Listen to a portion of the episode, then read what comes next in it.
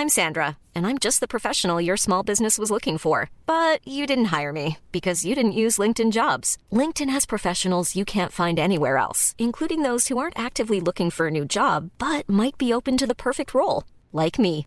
In a given month, over 70% of LinkedIn users don't visit other leading job sites. So if you're not looking on LinkedIn, you'll miss out on great candidates like Sandra. Start hiring professionals like a professional. Post your free job on linkedin.com/people today.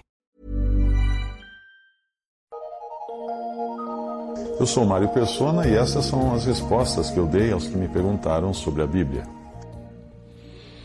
Depois que você me ouviu dizer que o modelo de pastor que nós encontramos hoje na cristandade não tem respaldo bíblico, a sua dúvida foi como nós devemos chamar então a pessoa que fica à frente de uma congregação dirigindo as reuniões. Bem, nós não devemos chamar, porque não existe no Novo Testamento uma pessoa à frente da congregação dirigindo as reuniões. Nós ficamos tão acostumados a encontrar isso, primeiro no catolicismo, lá com o padre, né?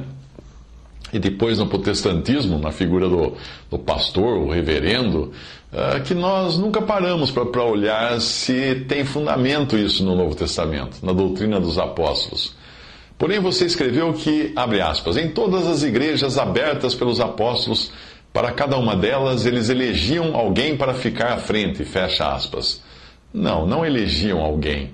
O que havia eram os presbíteros, sempre no plural, que zelavam pelo rebanho. Não eram necessariamente os mesmos que pregavam e ensinavam, porque nesse caso nós temos os dons de pastores e mestres, e naquele tempo havia ainda os apóstolos e profetas, porque eles não tinham a palavra escrita ainda. Quanto ao que escreveu, você escreveu dizendo, abre aspas, na carta de Paulo a Tito, ele ordena a Tito que escolha um presbítero para cada cidade. Muito bem, ele realmente fez isso. Mas, mais uma vez, não se trata de presbítero no singular, mas de presbíteros no plural. Veja bem o texto, presta atenção no texto. Tito 1,5: Por esta causa te deixei em Creta, para que pusesses em boa ordem as coisas que ainda restam, e de cidade em cidade estabelecesses presbíteros, plural, como já te mandei.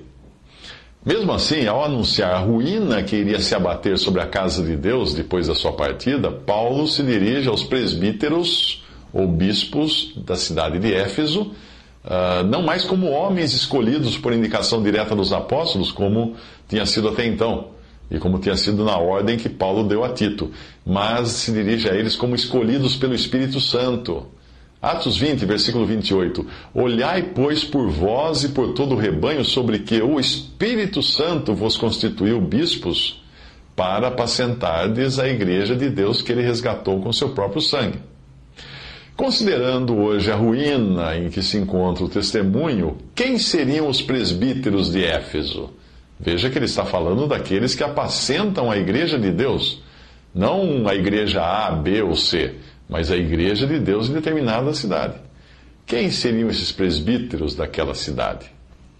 Fica aí para você pensar a respeito.